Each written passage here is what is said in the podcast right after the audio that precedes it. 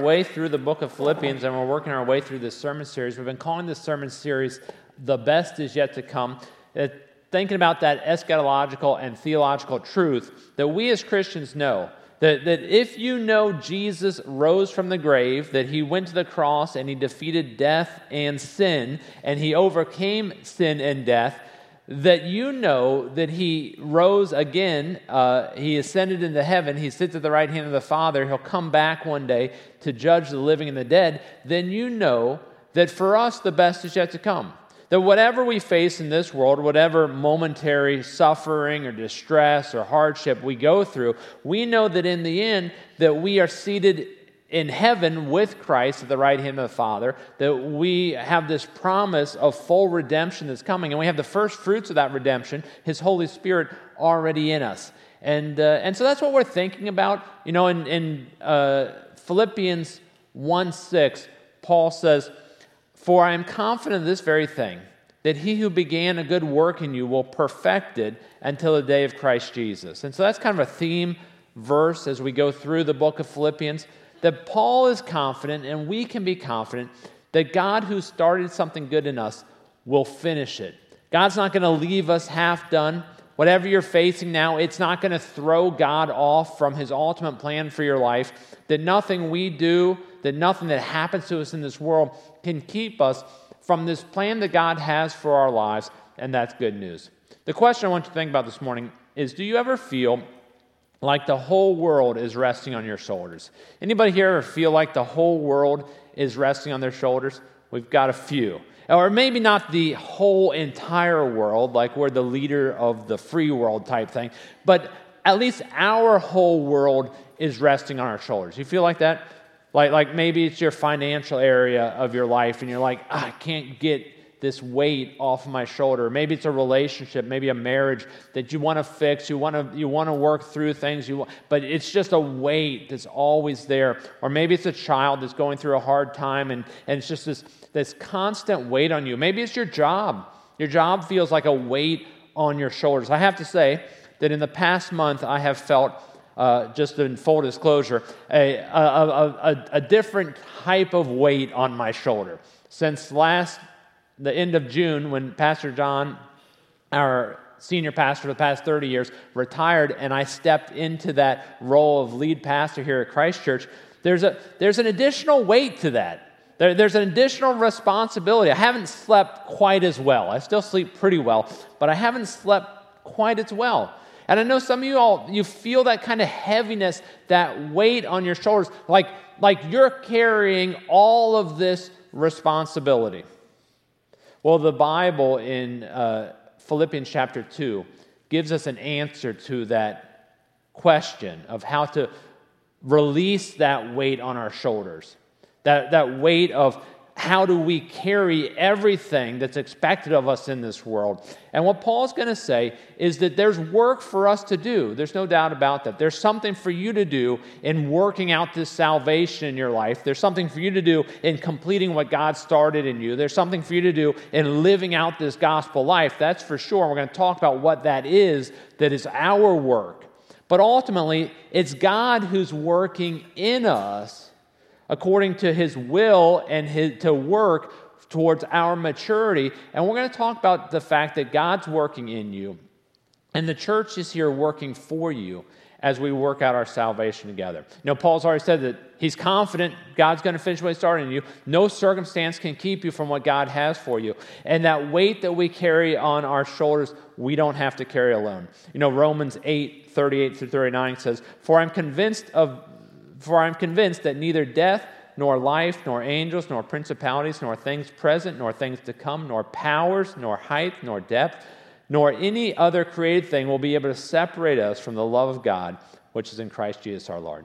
So, just to quickly review, Philippians 1 was about the confidence that we have as children of God, that we can be confident that God's going to finish what He started, that we can be confident in God's promise. Philippians 2 is all about how we can make that promise our promise, how we can live into that. The first half of Philippians 2, which we looked at last week, was the attitude of the believer which brings God's promise into our lives, and that's the attitude of humility, the attitude of Christ, the mind of Christ. And this week we're looking at not the attitude that brings God's completed work in our life, but the action.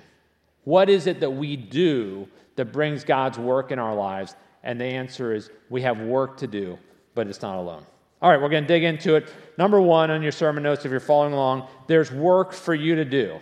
As we think about God's promise for our lives, as we think about our best future, as we think about the maturity that we need as Christian people, as we think about living out the gospel life, that's the way we say it here, or a theological term is sanctification or becoming all that God has for us. As we think about going from where we are right now to where God wants us to be in life, you got to know there's work for you to do. There's something for you to do. The Christian life is not a passive life. Even though we talk a lot about resting in the Lord, the resting that we're doing is not lethargy, just sitting around doing nothing. That, that there is a work to living out this Christian life. Look at Philippians 2 12 through 16. It says, So then, my beloved, just as I have always obeyed, sorry, just as you have always obeyed, not as in my presence only, but how, now much more in my absence, work out your salvation with fear and trembling. For it is God who is at work in you, both to will and to work for his good pleasure. Do all things without grumbling or disputing, so that you will prove yourselves to be blameless and innocent, children of God, above reproach, in the midst of a crooked and perverse generation, among whom you appear as lights in the world holding fast the word of God, so that in the day of Christ I will have reason to glory because I did not run in vain nor toil in vain. Paul says, Listen, as we think about what God's doing in our lives, as we think about this completing work that God's going to do, this perfecting, Paul used that word, this maturing that God wants to do in our lives, that where we're headed in our lives, the best that's coming, Paul says, There's work for you and me to do. He says in, in verse 12, he says, Work out your salvation with fear and trembling. There's work for us to do. Some churches and some theological perspectives give the idea that the Christian life is a passive life. That because we are saved by grace through faith, that our response to this grace is to do nothing, that there's nothing we can do that God saves us by His grace, which is true, and God sanctifies us by His grace, which is true. So therefore, it's all God and it's none us. And it's true in the sense that it's not on us to perfect ourselves, it's not on us to make ourselves righteous. We can't live up to God's standard, but God comes down to where we are. But it doesn't mean that the Christian life is a passive life. You see, sometimes we get that impression that, that our job is to do nothing. That is absolutely not the truth.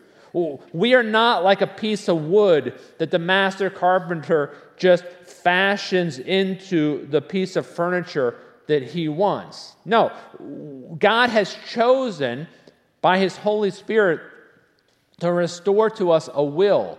Uh, God has chosen by his Holy Spirit to give us gifts for ministry. God has chosen by his Holy Spirit dwelling within us to make us part of His body, living out His work in the world, and there's work for us to do. I want to just walk you through this verse. Paul says in verse 12, he begins with these words, My beloved. He's writing a church, right? He's not writing his girlfriend or his wife. He's not writing his parents or his children in a physical sense but he calls them my beloved. He uses this term of endearment, right? This is a church, but this is a church that he helped plant. Actually, he planted it 12 years earlier. He saw the people in Philippi come to faith in Christ. He watched them embrace Jesus. He saw them become children of God, and they're like his own children. He loves these people. Understand that that's the context of everything he's going to say to them about working out their salvation. He, he loves them the way a parent loves their children. He has them in his heart. He's willing to lay down his life for them. He says, If I'm going to be poured out like a drink offering for you, I consider it joy. He's willing to give his life for them because they're his beloved. And then in verse 12, he says, and I've just said this, I'm going to repeat it work out your salvation with fear and trembling. You've got work to do. We're working out our salvation. God given us this salvation as a free gift, but we're working in it. How do we work out our salvation? By using the means of grace. It's not work like I'm going to make myself holy, I'm going to live up to this law. It's work like how do I avail myself to God? By being in worship, by being part of a small group, by having people speak into my life and speak into their lives, by daily being in the Word, by daily praying, by doing works of piety and works of mercy and justice, by witnessing to my faith and being a steward of the resources God's given me. When I do these things, God's Spirit avails in my life and does that work of maturing, of completing. But it's interesting because Paul says, work out your salvation with fear and trembling. Anybody bothered by those last three words? Fear and trembling. That, those words feel like they belong in Leviticus, not in Philippians, right? That I, if I were writing the Bible, and nobody asked me to write the Bible, just understand that. But if I were writing the Bible, I think I would have written, hopefully inspired by the Holy Spirit, work out your salvation with like joy and enthusiasm.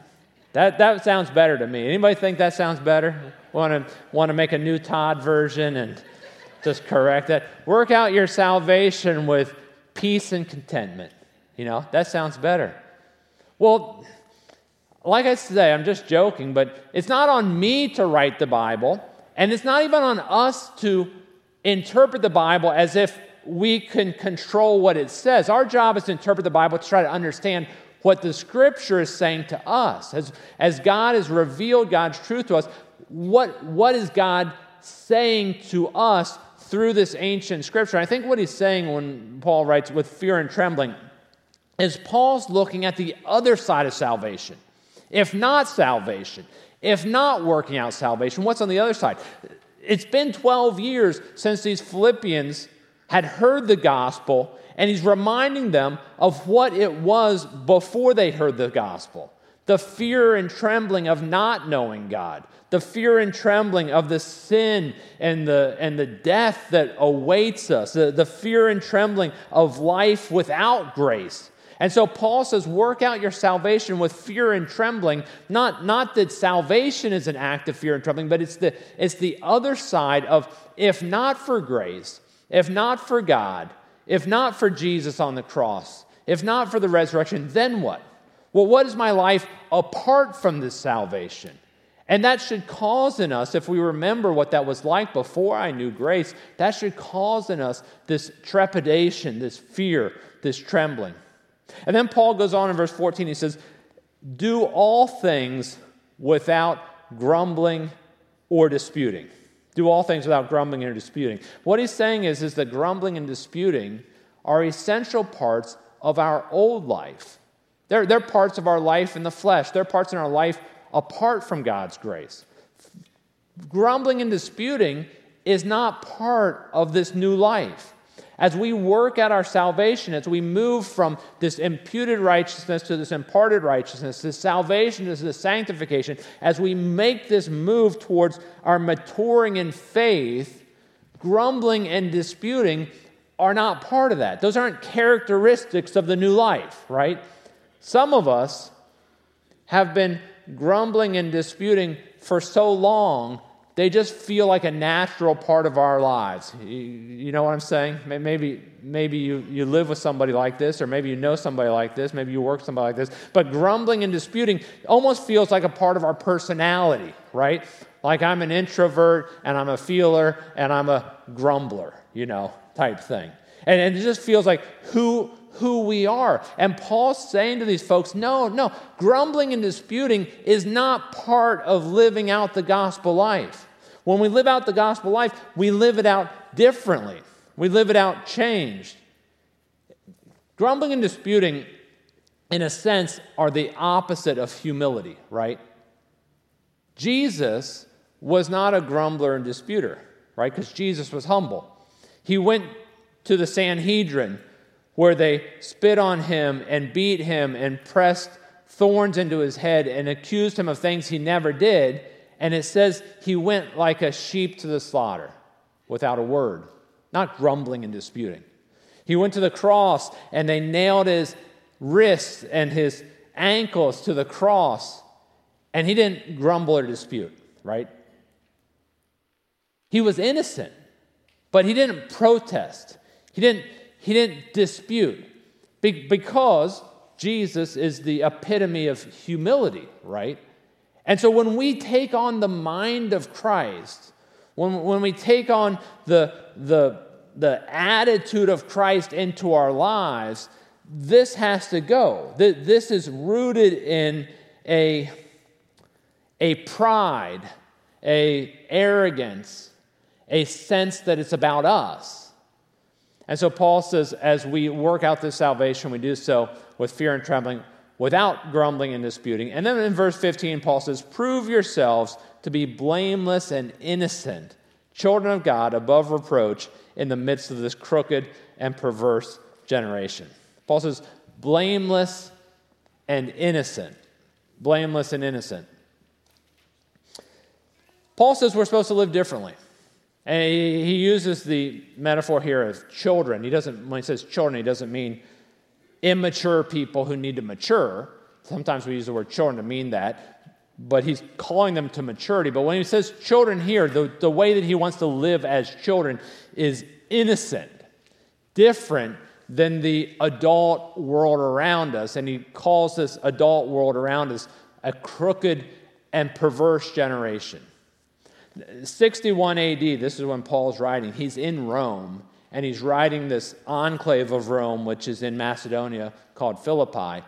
And, and no doubt, if you read the historians, the historians will describe that part of the pagan Roman world as crooked and, diver- and, and perverse. It's, it's crooked if you, if you know anything about ancient Rome. Nero was the emperor in 61 AD. Nero was universally hated. He was hated by his own uh, Senate because he was notoriously crooked. One of the things that historians tell us about Nero is that in 64 AD, just three years after this book was written, Nero burned down about half of Rome on purpose. He, uh, historians believe, wanted to expand his palace and get credit for rebuilding Rome in a beautiful modern image of himself. And so he burned down about half of the city of Rome and blamed it on the Christians, and then started this great persecution of the Christians and burned the Christians in the street because he was a notoriously crooked person, right? That, that was a generation and this generation, Paul describes as a perverse generation, a, a, a world where there are uh, temples filled with enslaved cultic prostitutes worshiping gods and serving their worshipers. And so, in that kind of a world, this is the kind of world that the Philippians live in. Paul's saying, live differently, live blamelessly, live innocently, live like children. Don't, don't live like that. And what Paul's describing is how we live out this gospel life. We live out this gospel life without blaming, without disputing. We live out this gospel life in fear and trembling, realizing what life would be if we didn't have grace. And we live out this gospel life blamelessly and innocently. Paul says, work out your salvation. Now, the good news is, is that we're not working out our salvation on our own. Like I said, working out our salvation is using the means of grace. But Paul talks about working out our salvation, this is Roman number two, as God works within you. That is God working in us that enables us to work out our salvation. It's God working in us that allows us to live differently. That it's God working in us that allows us to be blameless and innocent. It's not something we do in ourselves, but God works in you. Look at verse 13 on your sermon notes. It says, Work out your salvation with fear and trembling. That's the end of verse 12. And then it says, For it is God who is at work in you, both to will and to work for his good pleasure. Work out your salvation with fear and trembling, for it is God who is at work in you, both to will and to work for his good pleasure. Paul's point, again, in this whole passage of chapter 2, is that we are to live differently as we complete what God has begun in us. As God completes what God has begun in us, we will live differently. We have a different attitude, we have a different work. But here, Paul reminds them that it's not their work that's ultimately responsible for the salvation and sanctification God has for them, but it's God working within them. That we can't do this on our own. None of us can earn our salvation. None of us can work out our salvation on our own, but it's God who works in us. That God is the, is the primary actor in working out our salvation. He's the Alpha and the Omega, the beginning and the end, the author and perfecter of our faith. That God is working in you. How does God work in us, you might ask? Well, it's the Holy Spirit that Jesus promised us when Jesus went to be with the Father. He promised He'd send His Holy Spirit.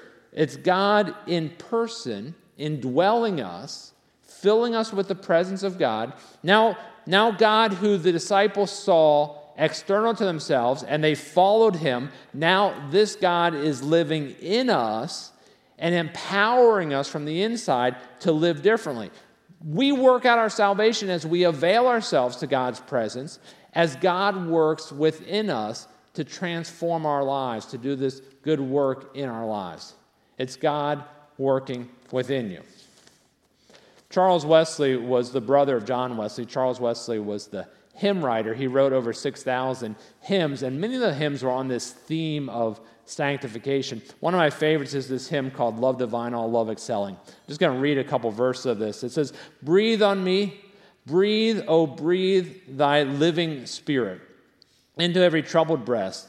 Let us all in thee inherit, let us find that second rest. Take away our bent for sinning, Alpha and Omega be. End of faith as its beginning. Set our hearts at liberty. God's completing what he started. He's leading us into the second rest. He's the Alpha and the Omega. It, it, the last verse of that classic hymn says, Finish then thy new creation, pure and spotless let us be. Let us see thy great salvation perfectly restored in thee. Change from glory into glory, till in heaven we take our place, till we cast our crowns before thee, lost in wonder, love, and praise. God works within us as we work out our salvation. God doesn't work within us in opposition to us working on our salvation, but as we avail ourselves to God, it's God who works in us. How, how do we move into God's best for us? How does God complete the good work He started in us? When we use the means of grace, God works in us to transform us. And so we're working. You, you, you want to get to where God created you to go. We're working. God's working in us as we're working, but there's a third party that's at work in your salvation. I think this is so important for us to understand. We're working, God's working, but there's a third party in us that's, that's foundational to working out this salvation, and that is the church. The church is working with you. As, as I work out my salvation and God's working within me, it's the word, it's the church that's the context that's working with me. Where two or three are gathered, Christ is in our midst, that God is working with me to work out this salvation. I'm going to read for you chapter 2, verses 17 through 30. It says, But even if I'm being poured out, Paul writes, as a drink offering upon the sacrifice and service of your faith, I rejoice and share my joy with you all. What, what Paul means by that is that in ancient Israel, they would take this pitcher of wine and pour it out on the altar in front of God as a drink offering, right? It was just a, it's a gift to show their honor and worship for God. They pour out the drink offering before God. And Paul says, if that's my life, if I'm being poured out, is my, if my life is being poured out as a drink offering for you, for your service of faith, if I'm, if I'm giving my life so that you all can know and worship God, I'm going to rejoice in that. He, remember, he's on trial right now. He's facing possible execution. So he says, even if I'm going to offer myself as a sacrifice, I'm good with that for you guys, right? That, that, that's his motivation because I want you all to experience what I've experienced. He goes on to say, You too, I urge you, rejoice in the same way and share your joy with me. So he's saying, I'm going to give my life as a sacrifice, not a, not a salvific sacrifice like Jesus, but as an offering to God on your behalf. I'm serving you and I'm going to rejoice in that. And I need you to give yourselves to me. He's not asking them to pour out their lives for him, but to, to offer him themselves. We need each other, is what he's saying. And then he goes on to say, But I hope in the Lord to send Timothy to you shortly, so that I also may be encouraged when I learn of your condition. For I have no one else of kindred spirit who will genuinely be concerned for your welfare. For they all seek after their own interest, not the interest of Christ Jesus. But you know of his proven worth, that he served me in the furtherance of the gospel like a child serving his father. Therefore, I hope to send him immediately as soon as I see how things go with me. And I trust in the Lord that I myself also may be coming shortly. But I thought it necessary to send you Epaphroditus, my brother and fellow worker and fellow soldier, who is also your messenger and minister to my need, because he was longing for you all and was distressed about because you heard that he was sick, for indeed he was sick to the point of death. But God had mercy on him, and not on him only, but also on me, so that I would not have sorrow upon sorrow. Therefore, I have sent him all the more eagerly, so that when you receive him again, you may rejoice, and I may be less concerned about you. Receive him then in the Lord with all joy holding men like him in high regard because he came close to death for the work of the gospel, risking his life to complete what is deficient in your service to me. That's a lot, right? That, that's, a, that's a lot. Well, uh, what Paul is saying, uh, yeah, I know you're thinking, why in the world did he read that enormous text? My question to you is, why is that enormous text even in the Bible, right? It's, it's all just like background information between Paul and this church. Paul says, I want to send Timothy to you. Timothy is the one who's the scribe who's writing the book.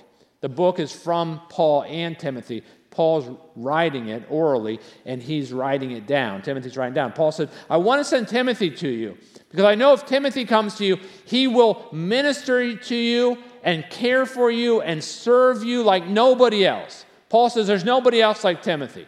There's nobody else out here who cares for you and for me in the work of the gospel like Timothy. He says everybody else is just looking out their own interests, but Timothy, he's different. But I can't send Timothy to you yet because I'm under house arrest. He's the one that's going into town and bringing food back for me. He's the one that's taking care of me. I'm under house arrest. I can't take care of myself. And so he's here ministering to me. So I can't let him go now but I want to. And as soon as I find out how the trial goes, if I get off, I'm sending Timothy to you. And then he says, I want to come later also. I'm going to come afterwards, but I'm going to send Timothy to you. But I can't send him yet. But he says, I'm going to send Epaphroditus. Epaphroditus is this Christian who's from Macedonia, from Philippi, that the Philippians sent to Paul to check on Paul when he's under house arrest and to help take care of Paul. But he got terribly sick and they heard back in Philippi that he was close to death, and they don't know if he did die. And so Paul says, I'm going to send this letter back to you, this scroll, through Epaphroditus, because when you see him, you're going to be so encouraged to see him alive, and it's going to ease the burden that I feel that he got so sick, and it's going to encourage him. And then he says, Epaphroditus and people like him that offer themselves in this service of the gospel, you know, they should be highly respected. And all of this, like I said when I, when I, when I started the explanation, you read that and you think, really? Do we all need to know all that, you know? And I think the reason we all need to know all that, the reason it's printed in the Bible 2,000 years later that we're still reading it as an inspired text, is because, yes, we need to know this. We need to know that we can't work out this salvation on our own. Even as God's working within us, we can't work out our own salvation on our own. We need the church to work with us. Paul can't do this on his own. If it's not for Timothy, Paul can't do this. And so you see, everywhere that Paul goes, he's always going, right? With Silas or Barnabas or Mark or Timothy or Luke. He's always got a team of people with him because he can't do this on his own. And now he's in jail and they send Epaphroditus to him because they know that he needs encouragement. Now he sends Epaphroditus back because he knows that Epaphroditus himself needs encouragement. He, he's homesick. He needs to see his people again. He needs to be back in his church again. And what Paul's saying to us is that we need that. We can't work out our salvation on our own, even as God works within us. We need to do that in the context of the church. If you're not in church, or if you're not in church where people know you, if you're not in a small group, if you're not in fellowship with people, if you're not praying where two or three gather together, you're missing out on the context, right? On the environment of how we live out this gospel life. You know, the word saint is never in the Bible. Saints is in the New Testament like 50 times, but the word saint is never in the Bible because we can't become holy people individually, singularly, we always become holy as we do this together in faith. And so it's the church that's working in you. We're called to, as we live out this gospel life, as we are confident that God's going to finish what He started in us, the way God finishes what He started in us is by us doing something, us working, working the means of grace. Not working like on my own I'm going to get righteous, on my own I'm going to keep the law. No, working the means of grace, availing ourselves to God. As God works in us, we're working to connect with God. As God works in us to transform us from the inside out, and the context of that happening is the fellowship, the relationship, the support, the accountability, the encouragement that we experience in the church. Now, so many of us feel like We've got to carry the weight of the world all by ourselves. I know so many of us, we don't have anybody we can talk to. And our marriage is a weight on our shoulders, and there's, there doesn't feel like there's anybody that we can talk to. Or, or our job is just, it feels like it's killing us, and we feel like we have to bear under that all by ourselves. Or our, our financial hardship, or, or the, the stress in our life, whatever it is in your life, so many of us feel like this is all on us. We carry all that anxiety, all that burden. We, we don't measure up to our own standards. We're afraid we don't measure up to our boss's standards, or our neighbor's standards, or our, our spouse's standards. And it's just, it's this burden. And Paul is saying, listen, as we live out this Christian life, we don't do it alone. There's something for us to do. We're not passive in this. There's something for us to do, and what that something is, is to avail ourselves to God and the means of God. But God is the one that's ultimately doing it, but not God in isolation, just me and God. I can figure this out. But God working in the context of the church. People like Paul, like Paul pouring themselves out for us, pouring themselves out to us. People like Timothy they don't make many like Timothy, Paul says. Everybody's looking out their own interests, but not Timothy. Timothy's looking out for us, he's looking out for you guys. People like Epaphroditus who take risks to offer themselves for the gospel. We need these people in our lives. And listen, brothers and sisters, we need to be those people in your lives, in each other's lives, in the people's lives to your right and your left, and in front and back of you, and on the chat screen with you. We need to be those types of people because we can't, the way God completes us is this way it's relationally. It's our relationship with God and our relationship with others. It's, it's God completing us as we work out our salvation in the context of the church. And so let's pray that might be so in our lives. Lord God, thank you that you invite us to be new creatures.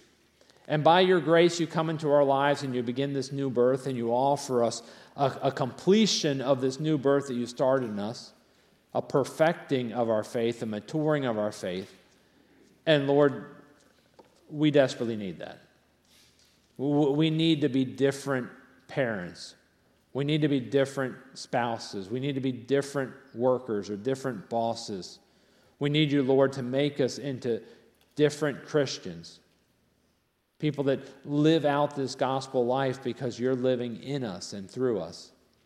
And so we pray, Lord, that you would give us your grace to work out our own salvation, to daily be spending time with you and receiving your spirit and your word into our lives.